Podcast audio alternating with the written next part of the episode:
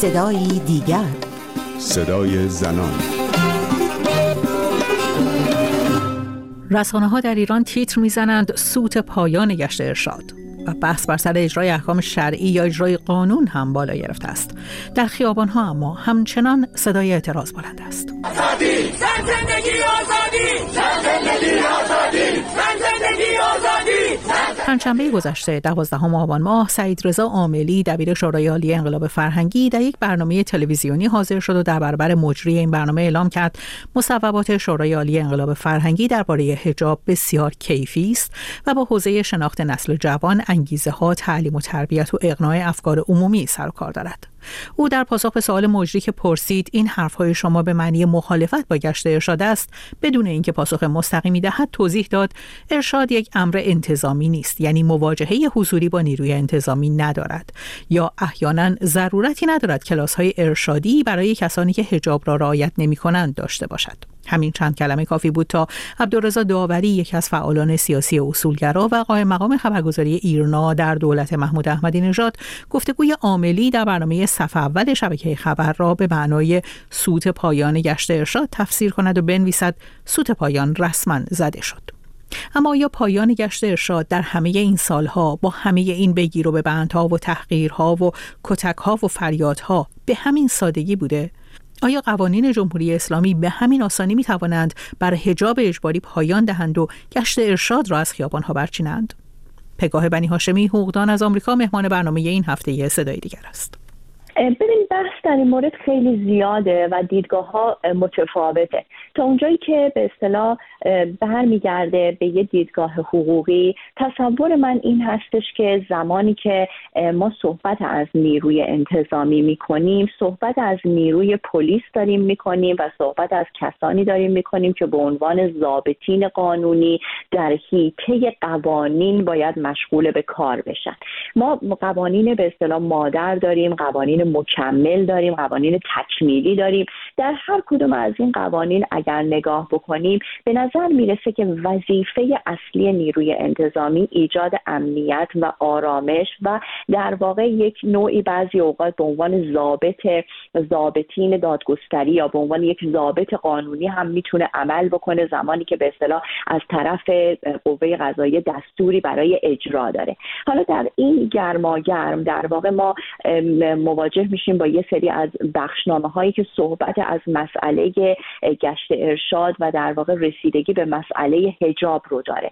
بنابراین اینکه ما بگیم که دیدگاه مسئله گشت ارشاد جنبه قانونی نداره داره اما من فکر می‌کنم دیدگاه ها در این مورد خیلی متفاوته. من فکر می‌کنم در این مورد در واقع یه عده طرفدار این هستن که نیروی انتظامی باید متمرکز باشه. روی کار اصلی خودش که ایجاد امنیت و آرامش در جامعه هست و یه عده دیگه در واقع فکر می‌کنن که علاوه بر وظیفه اصلی که نیروی انتظامی داره می‌تونه در واقع نقش یک پلیس امنیت اخلاقی رو هم به عنوان امر به معروف و نهی از منکر رو هم اجرا بکنه.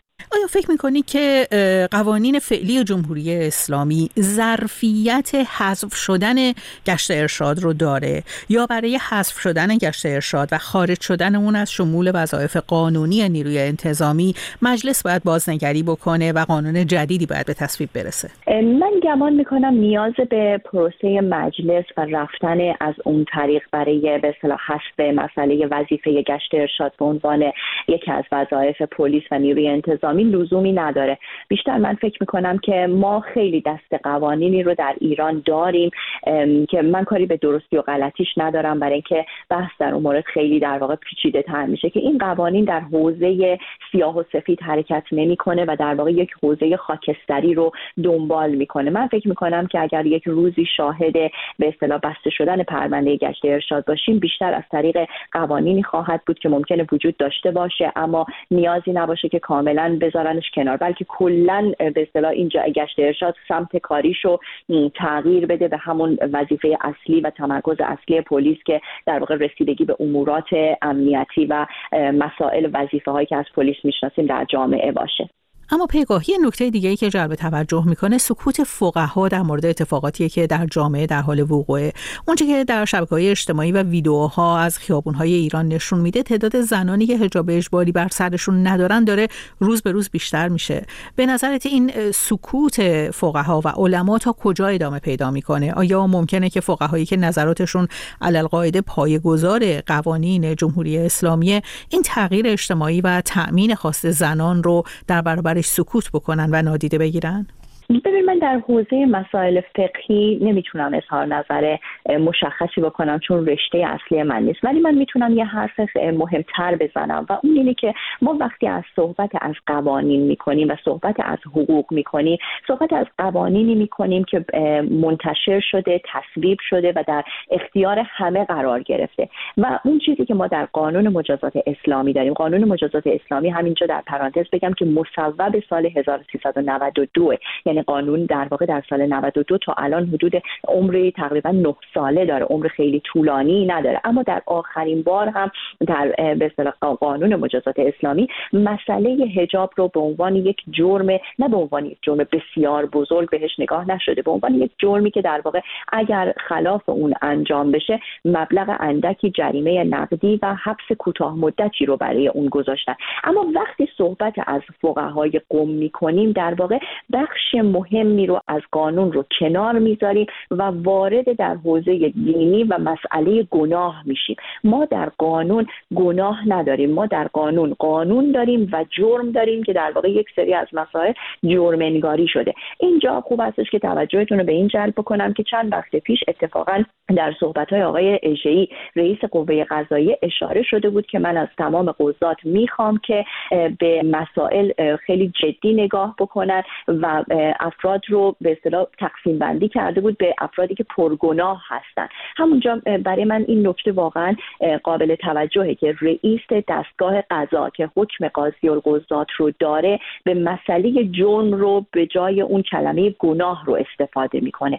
بنابراین این دوتا رو ما باید از همدیگه مجزا بدونیم. مسائل دینی مسائل شخصی و اینا هم به کنار اما مسئله قانون خیلی مسئله مشخصیه. من نمی‌دونم که تاثیر این که در آینده فقهای قوم بخوان نسبت به این موضوع صحبت هایی بکنن که این بیاد و روی قانون تاثیر داشته باشه یا روی عملکرد قوه قضاییه تاثیر داشته باشه چقدر می‌تونه در واقع این تاثیرگذاری مؤثر باشه در سطح جامعه. ولی من فکر می‌کنم که زمانی که حتی قانون گذار داشت قانون مجازات اسلامی رو به تصویب میرسون حتی از منظر قانونگذار جمهوری اسلامی مسئله حجاب یک مسئله خیلی بزرگ و چالشی به نظرش نیامده با توجه به جرمی که توضیح دادم که در واقع برای اون مجازات سنگینی در نظر گرفته نشده. اما پگاه با توضیحی که شما دادی در واقع این سوال برای من پیش میاد که آیا اساسا ما در هیچ کجای قانون لفظ پرگناه یا کمگناه رو داریم که حالا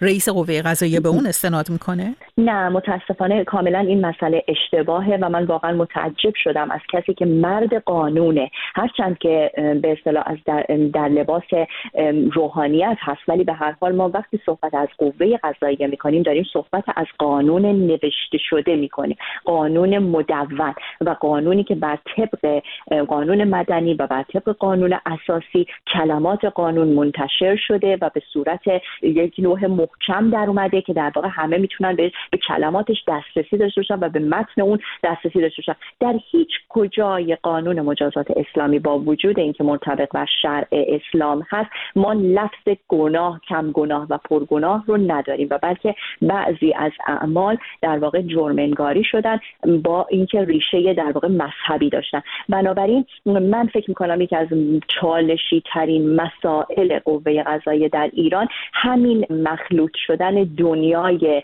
فقهی و دینی با دنیای حقوقی و قانونی هست. همون جایی که در واقع خیلی ها با تحصیلات فقهی و با تحصیلات شرعی میان و نقش قاضی رو ایفا می‌کنن که قاعدتا باید در دانشگاه کده های حقوق رفته باشه قانون خونده باشه و خیلی از خب همکاران دیگرشون هم هستن که از دانشگاه اومدن و دیدگاه حقوقی و دیدگاه قانونی دارن. در نتیجه اینجا ما می‌بینیم که این یک نقطه کورهایی هستش که ما نمی‌دونیم که داریم صحبت از قانون می‌کنیم. یا داریم صحبت از گناهکار فرد گناهکار و فقه اسلامی می‌کنیم یا داریم صحبت از قانون و جرم و مجرم می‌کنیم؟